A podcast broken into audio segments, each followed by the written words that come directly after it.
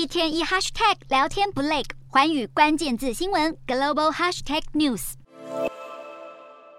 美国即将公布八月消费者物价指数报告，华尔街预期八月通膨数字将会触顶回落，并且乌克兰军队反攻传出捷报，让市场风险情绪好转。美股四大指数全面收涨，道琼指数上涨两百二十九点六三点，收三万两千三百八十一点三四点；纳斯达克上扬一百五十四点一零点，收一万两千两百六十六点四一点；标普五百上涨四十三点零五点，收四千一百一十点四一点；非半指数小涨九点三一点，收两千七百三十一点零九点。欧洲股市方面，欧洲能源价格也许有望趋缓，外界预期欧洲央行会继续大举升息，促使欧洲银行股登上近四周的高点，各类股齐扬。欧洲股市延续上周末的涨势，也是全数收涨。英国股市劲扬一百二十一点九六点，收七千四百七十三点零三点；德国股市大涨三百一十四点零六点，收一万三千四百零二点二七点；法国股市上扬一百二十一点二六点，收六千三百三十三点五九点。以上就是今天的欧美股动态。